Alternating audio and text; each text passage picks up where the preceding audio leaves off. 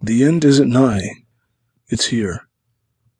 When Stacy wakes up one morning after a pretty bad drunk, she wonders where her husband and son have gone.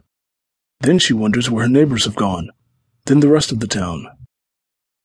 She wanders into the street, trying desperately to find someone, anyone.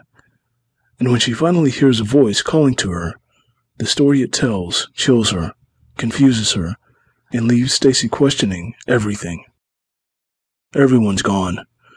Randy, the teenage former stock boy, says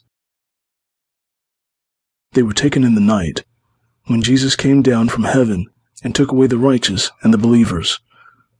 Why wasn't she taken? Stacy wonders. And how can she be expected to go on living in an empty world knowing she'll never see her husband or son again?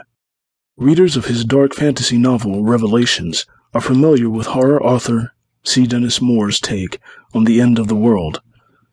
But with Aftermath, the rules are changed, and his all new look will leave readers wondering how much more could Stacy and company possibly face in this new, uncertain world.